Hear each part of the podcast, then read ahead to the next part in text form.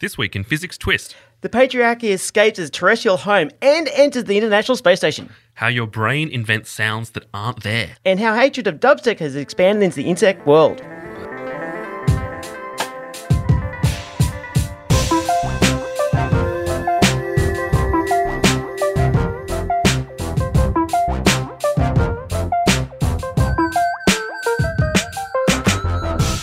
G'day, Ben. G'day, Duncan. Um, you're not Quill. No, I'm not Quill. Quill's off hiding away in a little hole being sick. Being sick. I think she might have had, she might have the same illness that I had. Ooh. Recently, yes. Interesting. Interesting. It's, yeah, a bit of an issue with uh, pathogens somewhat in the yeah, physics household. Exactly, yeah. It's all floating around, airborne diseases or something. Yeah. Um, but that's all right because you are a special guest today, oh. which is nice. And we, I think we've got a couple of good stories, actually. No, I'm really looking forward to this. It's been a lot of fun listening to the Twist episodes, and hey, like, you know, more to come. Yeah, absolutely. So the first thing that I wanted to talk about was one thing that we actually touched on, I think it was last episode, when we very excitedly announced that there was going to be an all-female spacewalk, which yeah, is supposed to happen news. on March. March twenty-ninth is when they said they were going to do it. And, um, you know, we quoted from one of those astronauts uh, that she posted on Twitter, which apparently she can do from space. Amazing. Um, and she was, like, really, really excited to do it. Lo and behold, didn't happen. Yeah. Did not happen. And it set the internet aflurry. Absolutely on fire. Um, and you can understand why, because when I first saw it, I was like, well, this is ridiculous. How could they not? This is just the patriarchy gone mad, you know. and, and, of course, we're talking here as two guys, of course. So Absolutely. It makes it just, just as bad. Yes, exactly. Mm. Um, but, you know, we'll we'll do our best to explore this explore this topic. But, yeah, the idea was that um, there was going to be an all-female uh, team doing spacewalk. So that means that the actual astronauts were women, Um, as well as the people manning the controls and all that sort of stuff. It was supposed to be all women, which is the first time it's actually happened. And it's not as if they came up with it overnight. I mean, these people train for years Absolutely. to do these things. Yeah. And the, the other thing was that it wasn't actually, um, according to the, sp- the spokeswoman who was talking about this, um, Stephanie Schierholz is her name, she basically said it wasn't actually orchestrated to be that way. It was actually more of... Um, There was an element of chance. It just said, these are the people who are available. These are the people who are on the International Space Station. So they're going to do the spacewalk. It just so happened that they're all women. But That's, then, yeah, didn't didn't go to plan. So it's kind of like you got your football team. You know exactly who's going to play, but then something changes and you got to make something up, and now you haven't got the equipment. Yes, that's exactly what happened Right. here. Exactly what happened here. So, you know, when they announced that this was going to be happening, they were, you know, quite forward in saying, look, this could change. You know, plans change all the time, schedules change all the time, uh, if it, you know, is deemed to be necessary. But then what they discovered was that one of the uh, one of the astronauts decided that her suit didn't fit anymore. So she had actually trained. They have, they have multiple sizes of spacesuits, and she trained. And they actually have different uh, sort of components, if you can call them that. It's not just like a big spacesuit. There's actually arm components and there's leg components and there's torso components. And she had trained with the large torso and the medium torso. And she was like, yep, I'm good to go with either one. But then on, I think it was March twenty-second, she discovered that she was um, best in a medium and not a large. The medium was not available. And it's not like you can exactly FedEx it up top, though. Exactly.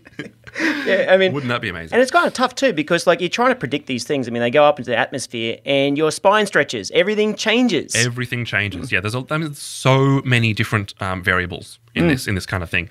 And she basically went, "Look, I don't feel comfortable working, you know, in this particular torso component, um, so I'm just going to bow out." So it was basically, actually, as it turns out, it was kind of her choice to to not do it. And importantly, like, I mean, it's not like she's looking after a one hundred dollars piece of gear. I mean, no, this is millions of dollars. Yeah. I mean, NASA describes them as personal spacecraft, right? Well, so they are. They are, absolutely. Mm-hmm. Um, and they're, like I said, a sort of mix and match of different components that come in multiple sizes to make sure that they're actually, you know, they fit as best as possible. But if you don't have that medium torso, then it's, you don't feel comfortable working in that environment. And she was like, no, I'm not going to do it. So the other, the actual medium that was available was done by one of the other female astronauts. So that went fine. But the thing is, there was another medium available on the space station, but you can't just swap it in. You know, it's not like putting on a new phone case. Not that simple. Because they have to do a lot of testing yeah. to actually make sure that this, you know, is screwed together properly. Because if you get a leak, you know, you're screwed, basically. Yes. Screwed from not screwing properly. Exactly. Yep. Got it. Yeah. Um, and, you know, because you're going out into a very, very harsh environment, you want to make sure that everything is working in its tip-top condition. And they just weren't comfortable in doing that. So she got replaced by some guy who I guess is probably the most hated man in space at Poor the moment. Right now. Yeah. Uh, his name was Nick Hague. And so they'd worked together um, previously. He'd already started doing battery upgrades and all that sort of stuff. Um, so he's probably not in a great place in the minds of the people right now. But apparently everything went well. I've seen some photos from that actual mission, and it looked like it went well. So, yeah. I guess it's probably the issue is that, um, I mean, when the tweets go out, whatnot, you've got one hundred forty odd characters for things to go out. And the issue is you'll take your side or your opinion. If you don't do any more research than that, and off goes, you know, you, you get this echo chamber of just, rah! Yeah. And it's like the same kind of thing happens when people read headlines and not the article, and they miss all of the nuances that are in, that are included in that. So it's a bit of a P R thing for NASA right now. Oh, big time. Mm. Yeah. But, I mean, they've got great P R. So I think they've done a fairly good job of kind of questioning, questioning? That's not the right word, um, like mediating all of this news. But when it first came out, everyone just freaked out. It's like, oh, the patriarchy's in space. I mean, admittedly, I looked at it and went, whoa. And then, um, I mean, I was actually uh, presenting um, at a re- recent conference about Destination Moon, which is the upcoming National Science Week theme. And that was just a topic that naturally came up. I did it, really? Yeah, it did. I mean, people from the floor were just asking about it. And frankly, I hadn't read into it properly. I said, look, I'm not going to make an opinion quite yet because I haven't read this yet. Not the person to do it. And then, no, no, I'm not the person to make the judgment, especially because, hey, I'm not NASA and I don't know what's going on. Yeah. So you didn't do the thing of um, a phrase that I heard recently, which is something like having the confidence of a me- mediocre man, something like that, because you could have just you could have just made it up on the spot. I could have totally done Dunning- Not that you're mediocre at all, man. I could have Dunning-Krugered it totally. How I live my life. That's it. And uh, maybe you shouldn't live yours that way if you're listening on it. Yeah, exactly. No, that's cool. Um, so, yeah, I just thought I'd bring that up because, you know, we were very excited about that to happen. Myself and Quill were very, very excited. And we, we talked about it very briefly. And then when it didn't happen, you know, I didn't read the article. I read the headline and I freaked out. But it turns out there are, there are actually genuine reasons behind this, and NASA had already planned for it and all that sort of stuff. So we do have to be a little bit more careful before jumping to conclusions about this sort of thing. True, and it's an inevitable thing that it's going to go ahead at, at some point anyway. Yeah, well, it had to. It's a battery. I mean, if they didn't do the battery replacement, then the uh, space station would be in a pretty bad place. It'll get cold and hot and cold and hot oh, multiple God. times a day. Exactly. Got it. it. The variability in temperature is something like hundreds of degrees, I think. Oh, it's spectacular. Yeah. It's it's amazing of just the just how that structure can actually handle the stresses. For yeah, because it would be it would expand. And then and contract. Yeah. It's like, like, is it twelve times a day or something like that? Some, I mean, I'm sorry, if you're out there, just correct me. I just, it's off the top of my head. It's something like that. They're going around a great rate of knots. Yeah, absolutely. Mm. And the other thing is that it has to be, um, the temperature has to be regulated inside as well, which is insane to yeah. think about, because it's it's obviously not just the expansion and contraction, but the heat of the sun that would heat up the inside. But they managed to do a pretty good it's job quite of regulating a, it. Uh, impressive air conditioning contract to try and work out with the uh, engineering with that. Yeah, it's really wild to think about, and how that how on earth that's not the right phrase. How on earth, but how do they install thermal regulation that works that well? Yeah, it seems to me um, something that we could easily get into a whole bunch of ways. I mean, the thing is, like, I mean, people do a lot of work on tiniest of tiniest components, let alone a major system. Like, fucking life, life support, I hear it's important. Yeah, exactly. Mm. Uh, it is pretty important. Shall we move on? Why not? All right, beautiful. Now, this one is a story that you brought to me that I don't know anything about yet, so I just want to let you run with it. And to be honest, I only found out about this this morning. I was having a look through all these different things because, hey, I knew I was coming on the Twist podcast. Woo-hoo. And I went, one of the things that got me thinking and thinking about like previous episodes that you and Quill have done is that you've been really into sounds. Yes. Like, totally so. And there's been one that I went, really? You may have heard about this. It's literally your brain can hear silent GIFs. Now, I'm going to go down a rabbit hole. Is it GIFs or GIFs, by the way? Ah, this is an interesting one because apparently the person who invented it or the organisation who invented it have declared that it's pronounced GIF, but then the entire internet just went, no, it's not. It's clearly GIF because GIF stands for Graphics Interchange Format. and graphics is a hard G. Yeah, right. So it should be G I F, right? Yep. So I'm going to go with GIF, with and the wisdom I, of the internet. And when I think of GIF, I think of like the uh, floor cleaner, like yeah, the cleaner. Jiffy or something like that? Uh, no, no, GIF, GIF for real. I mean, yeah, they're, they're product placement, yeah. effectively. We don't do that. No, no, we're an independent podcast. No, we are very independent. This, this, this segment's not sponsored by GIF. Yeah. By GIF. But um, no, anyway, I told you I'd go down a rabbit hole. Yeah. But out of the Journal of Cognitive Neuroscience, so this weird article, which I went, wow, this is kind of cool. And there's a number of authors, and uh, maybe in the show notes we can list them because there's a bunch of them. Mm. But uh, one was talking about this, there's this idea that you can listen to, your brain will create these strange sounds for what you're seeing when it comes to a GIF or a GIF, whichever way you want to call it. Because GIFs, as we know, are silent moving images. Yeah, it's yeah. kind of ones you see often um, in Twitter usually where yeah. it's like, you know, a couple of frames of a funny thing. Yeah.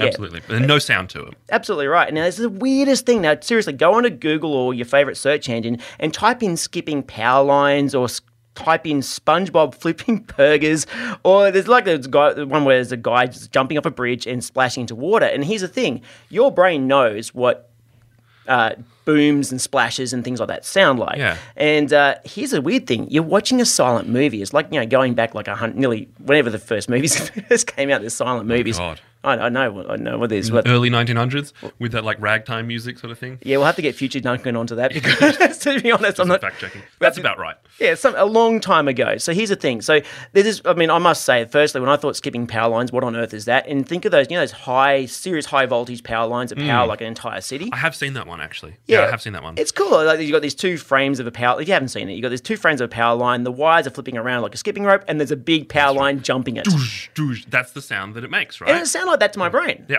it's crazy.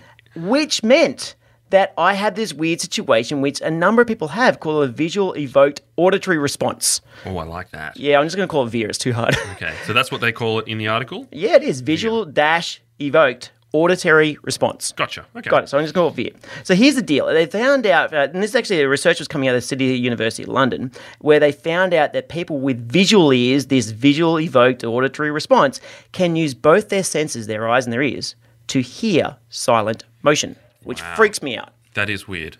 So your brain is sort of... What um, synes? What's the word that I'm looking for? Oh, Syn synesthesia. Yeah, sort of like that. Sort like, of. Yeah. Yeah. It's, it's synthesizing the information from two different sources, and it's kind of strange. So like, so they came across this phenomenon, and hey, like good scientists, let's go check it. Yeah. Okay. And so what they did is they played two very specific wavelengths at people's auditory areas and their visual areas. Different wavelengths, as oh, in, as in uh, like, of sound. Yeah, like, like Morse code sequences, which is kind of strange. Like, that's all I got out of the article. I actually yeah. had to go in deeper to find out. Well, what is it? Is it an electrical stimuli or whatever? Okay. Yeah. Not too sure. But you've got these very clear stimuli, so to speak, mm-hmm. being plugged at someone's auditory area and their visual area. Now, here's the thing. Uh, if people had watched something like, you know, the skipping, I keep on talking about the skipping um, power lines because, frankly, mm. it's just the weirdest thing I've seen in a while. It's great, yeah. um, but here's the thing. When they found that people who don't respond to the skipping power line to hear the boom, the boom, the boom as this power line jumps up and down, uh, they actually found that when they stimulated the currents into their brain, if it was near their visual center of their brain, it dropped their visual performance but improved their audio performance. What? Uh, yeah, it's like you got to get your head around that for a start. Yeah. I feel like I actually write this again. So if it's near the visual center of your brain, so think of the back of your head. It's called the occipital lobe, back where you have the visual stuff in your brain. Is, that's also a wild point, by the way, that the visual center of your brain is at the back of your head, not which, the front like you'd think it would which be. Which is why if you uh, fall off your chair and you hit the back of your back head, your you head, see stars. You, yeah, it's crazy. Which is just strange. And, yeah, yeah. don't do that. It's not the greatest experiment. Don't sue us. Don't, I, I've said this so many times on the podcast. Please don't sue us. Maybe we should have that. Like, like maybe that should be the name of the podcast. Don't sue us. Anyway, we're no, twenty-six episodes in. I'm not changing it now. That's right. No, we're saying a twist. Uh, yeah, so so if it was near the visual center of the brain, it dropped the ability to see stuff effectively and, and improved the ability to hear stuff okay. uh, from a simplistic point of view. Yeah. And if the stimuli was put near the auditory area, so just above your above your ears, near the parietal lobe, if you yep. want, if, if the neuroscientists out there, hi to all you neuroscientists, you, you say, hang on, there's near the temporal area. I, I don't know. I'm, I'm a, a generalist biologist, but it's there. If they plugged the stimuli near the auditory areas of the brain, it improved their visual performance, not their hearing performance. Gotcha. So it's kind of like for this group of people who don't experience V I R, yes. then it's like their brain can only do one of the things at yeah. once and not both. Pretty much. Now, it kind of sort of opens up the question about, well, how does the, obviously the brain process stimuli for a start? I mean, that's the point of the experiment. Mm. But it sort of makes me makes me think, well, what does this mean for the greater public? Now, the issue with this particular the the study, and they do freely acknowledge this, is they did only have a short, small uh, group of people. Sample size, yeah. Yeah, sample size. Which is how many? fifty people. Uh, okay, for this sort of study, I think you'd need a bit more than that. Yeah, yeah, and the, mind you, though, they're saying that it, it's still pushing towards a potential. This might be a real thing. Yeah, it's indicative only. And so he was cool about this, and perhaps this is maybe a little bit of a selection of an area. Of those fifty participants, sixteen of them were from the London Royal College of Music. What? Yep. Was that by, that's not by coincidence. That's I don't know. I think we'd have to dig deeper on that. That is weird. Okay, because that introduces obviously some kind of selection bias, effectively, well, into that's the it. study. Because what they found, and this is like a more likely, like, you know, when you look in studies, you can always find like more correlations, not effective, not as effectively causation, but you see stuff, right? Mm. Uh, they found that the people from the London Royal College of Music more were more likely to report experiencing V I A than non-musicians anyway. They were more likely, yes, if they're musicians. Okay, cool. That kind of makes sense, I guess, because their brain would be more linked up for auditory stuff. Is that, yeah, would you, is that how you it. would interpret it? So, uh, yeah, that's how I interpret it. Yeah. Um, if we were to ascribe some sort of causality to it, it might be because of that. Yeah, it might be. It needs, needs further study. Yeah. Or it could be that people who have their, you know, ears linked up better are more likely to be musicians. We don't really know. Maybe. Yeah. You know, wrap a bit of maths through it and yeah, exactly. Instant musician. Let's apply some statistics.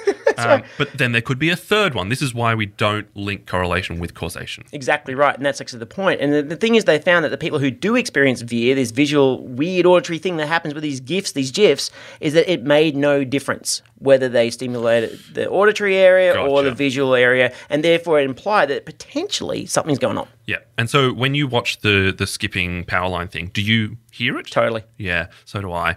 But the thing is, I don't think that we can say that, for me anyway, I don't literally hear it, but I experience a sensation of what that sound would be like. Does that make sense? Yeah, but I actually wonder what would happen if you looked at the GIF. I'm going to keep on going GIF or GIF because I'm freaked mm. out.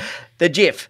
Uh, it would. What would happen if you looked at a week and a week after and a week? What about a year after? Would it be the same sound in your head? Would you, yeah, right. like, as your experience changes over time, would you there, you know, add different sound effects to this oh, thing? I'm so just if wondering you, if you hear other noises that are sort of booming and thumping in that kind of way, would yeah. it be replaced with new ones that you've well, learned? Are you? Would you be accessing a memory area? Yeah, because the thing is, like, I hear a big booming thumping noise, but I'm wondering, like, what booming, thumping noise am I drawing on from my personal experience? I mean, to me, it sounded like something out of Jurassic Park. Yeah, with the T-Rex. Totally.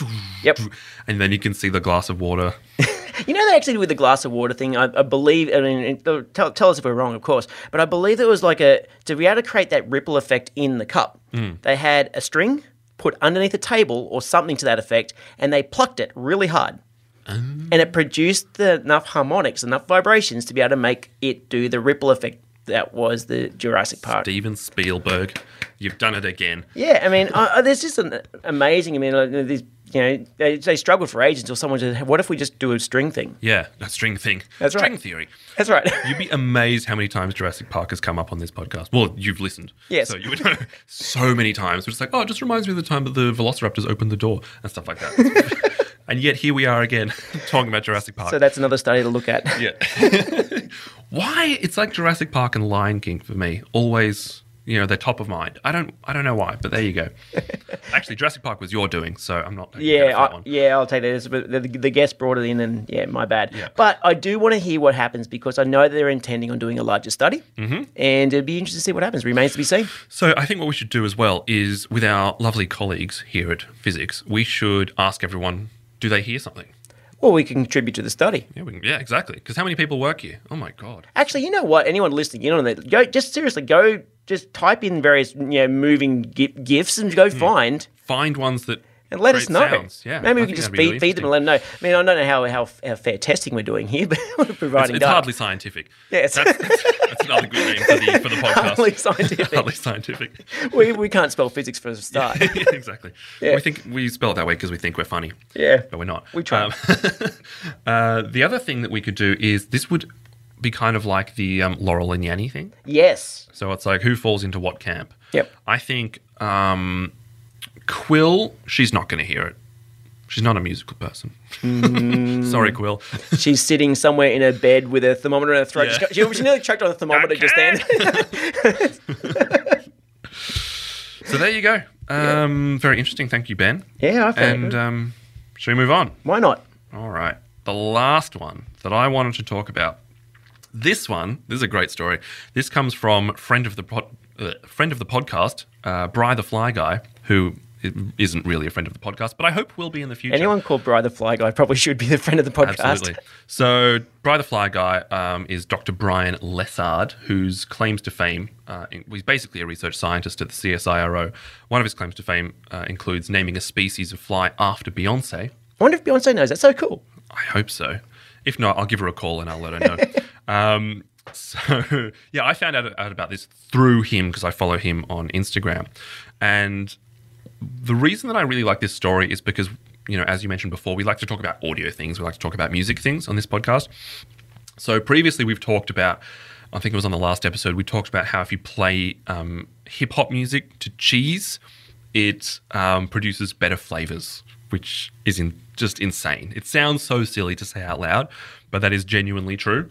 Um, and it also links back to a story that we talked about before about how why zebras have their stripes. Okay, and the answer basically for that one was that it stops flies and other insects from landing on them and biting them. So basically, this is all about mosquitoes and how we can possibly lessen the impact of mosquito bites, mosquitoes carrying things like Zika and dengue viruses, um, which are still massive, massive problems. So they're trying to think, you know, we can use things like insecticides to reduce that and so on. But let's try something a little bit more novel. And... these people from, oh my God, which uh, universities? So many universities. It was the University of Malaysia Sarawak. There's the Mosquito Research and Control Unit in the Cayman Islands. Fukuoka, Fukuoka University in Japan. Oh my God, there's so many. I'm going to put it in the show notes. But they basically figured that if you play these Aedes aegypti mosquitoes, different, like play them music, a specific type of music, then... there are major differences in the way that they feed, which is feed on blood, and their mating as well. So they so they, they pay, groups. Like Barry White is more. If they played something else, on we want less less of that. Got it. So they didn't yeah. do that. Maybe they should do that as a control in an area. Yeah, exactly. Right. Hey, it works for me. Uh, no, so what they did, the music that they chose is the fantastic music of Skrillex. Which is really cool. And, and, and, and I mean, so, uh, so, right, so the idea is to stop breeding, right? Stop breeding and from stopping biting, yes. So because Skrillex doesn't bite... I think Skrillex just stops breeding generally, to be honest, but... Right. So basically, they had this control group where there was no music played. Mm-hmm. To uh, to these mosquitoes, and then one where they played a track called "Scary Monsters and Nice Sprites" okay. by Skrillex, and they noticed that of the mosquitoes that were played Skrillex, they um, stopped feeding as much, stopped biting, and they stopped what they call copulation patterns, which is you know. So they're seeing these. Are we allowed happening? to talk about this on this podcast, Ben? Well, we are scientists. This okay, is a science. This is a research, and I'm just sort of thinking here. So they, they didn't breed as much. They Yep, got it. So they see some numbers that say so. But why? So they basically think it's because that particular track has a huge mix of low and high frequencies. It's also quite noisy. Yeah. As, as, as a sort of, as a sound, it's very, very noisy. Where like if you think of Barry White, he's just, he's smooth, baby. So if we you know. put some like thrash metal or something out there. Which I think we should. Yeah, because I mean, Megadeth all day, but um, you'd probably find the same effect, right? Right, you would, because it is just so harsh. And what happened basically was female adult mosquitoes, it says here, were entertained by the track "Scary Monsters and Nice Sprites," which I think means more distracted than entertained, right. um, and they attacked the hosts later and less often than those in a dubstep-free environment. uh, and also, the occurrence of blood-feeding activity was lower when the music was being played. Interesting. So do you reckon um, like local councils and whatnot might take this on? What, just like a P A system? I'm just wondering, just putting in amongst the mangroves and wherever else they're so, turning up. Yeah. So in the national parks, there's just the, the, these huge speakers. Because you got these, you got, you got these issues, of course, because um, I mean, I get, get we want to control um, mosquito populations because they do carry disease. I mean, mm. they are a vector. Uh, But you got this other issue that if, you know, perhaps the local population might like Skrillex, or mm. perhaps they might see it as noise pollution. And totally. You got, and you got a problem. I, I feel like on some days I'm in one camp and some days I'm in the other. I used to really like that album. It's kind of similar, actually, to, to um, you might have heard about, you know how, we talked about this today earlier, actually, about how kids can hear higher frequencies than adults. Absolutely. Because as you grow older, your capacity for hearing those higher frequencies diminishes. People, like... shopping centers, what they would do is they play really high frequency sine waves to um, deter teenagers and youths from hanging out in like the, the car parks. Because they shouldn't hang out anywhere ever. No, that would be that'd be terrible. terrible. It would be terrible. So what they did, yeah, they basically like played this really annoying high pitched tone mm. that only children and teenagers could hear, in the effort, in the hope that they would no longer hang out there. Apparently, it works, but so like. This is kind of similar, right? In that if you like put a giant P A system, maybe you wouldn't, you know, in the mangroves, maybe you wouldn't play dubstep, but maybe you could play some sort of high-pitched and low-pitched sound, or perhaps just like white noise that humans wouldn't respond to or something like that. I wonder if there was a correlation, not a causation, but a correlation between yes. um, the houses that surrounded those shopping centres and dog bites. Yeah. You know, like they're just going nuts because of this sound. The other funny thing about that, the shopping centres thing, is that because kids are geniuses, they took that and they flipped it and they reversed it. When I was in school, what kids would do was they would take a really high-pitched tone and they'd set it as their text tone. So yeah. that way, when their phone went off while they were in class, they knew that they got a text, but the teacher didn't because they never heard it. So you'd have to adjust it every time you went to a new period. You'd have no choice because, you know, you got the brand new teacher. And then you've yeah. got the person who's been teaching for a while. Yep, right. And you might have like, yeah, the young teachers who are like just out of uni and like, I heard that. Yeah, exactly right. Well, they wouldn't say it like that. And it'd be, I tell you what, I mean, it does take some cojones, so to speak, to actually go, this is the first time you do it. Like, you'd be yeah. really hoping that you got it right. Yeah, for sure. Mm. But I just, yeah, I love, I love this idea. I think it's just fantastic that, um, I mean, the thing about Skrillex, this album, is that it won two Grammys, but it seems like Skrillex is just universally hated, and now we found out that insects hate Skrillex too, which is really, really funny. Mind you, it's a bit of fun to put through a Rubens tube. Oh, true. Yeah, if you never know what a Rubens tube is, so we've got a bunch of these different uh, gas burners, effectively. They're giant ones, and they're like two metres long with a whole bunch of holes along them, and if you play different uh, notes, uh, frequencies through these Rubens tubes, you then get different peaks and troughs of waves of fire above the tube, mm. and you play music down it, and Skrillex is one of them that you can just throw down it. And it would work because it has a mix of really low frequencies and high frequencies, which is exactly why, um, well, mosquitoes and people hate it. Got it. So the only thing it likes is a mechanical device. Yes, I guess. No, uh, mind you, uh, hi, hi to all your Skrillex lovers, by the way. Like yeah, yeah, yeah. Well, like I said, I used to really like Skrillex. I actually mm. want some... Uh, I don't know if I should tell you this, but I once crashed my car while listening to Skrillex. Oh, so you've got a bias. Somewhat. Yeah, maybe it's just I went very anti-Skrillex after that because I, I, I was doing some spirited driving. Hello, police, if you're listening. So it's almost um, um, Pavlovian. If, you, if the Skrillex is out there, you might yeah, crash your car. Yeah, exactly. Yeah. I actually don't mind Skrillex. I mean, like everything, all in small doses. Yeah, for sure. I mean, I re-listened to this song after hearing this and I was like, that's actually a pretty great track. Yeah. Like, you know, the the eighteen-year-old in me is going, yeah. But not if you're an eighties mosquito. No. Exactly. Awesome. All right. Should we leave it leave it at that? Yeah. All right. Well, that's a wrap on Physics Twist for this week. Thanks for joining us, Ben. Mate, I had a blast. Yeah, awesome. Now, I didn't think we, we didn't actually mention this in the intro, but Ben is the director and, and C E O. Are you both? Do you get both titles? Uh, some random thing that makes me feel awkward whenever people mention it. C E O, C O O, C F O, all the titles. Oh, uh, we get a lot of help though. Yes, that is true. um, so I hope you enjoyed that and see you next week. Bye. See you later.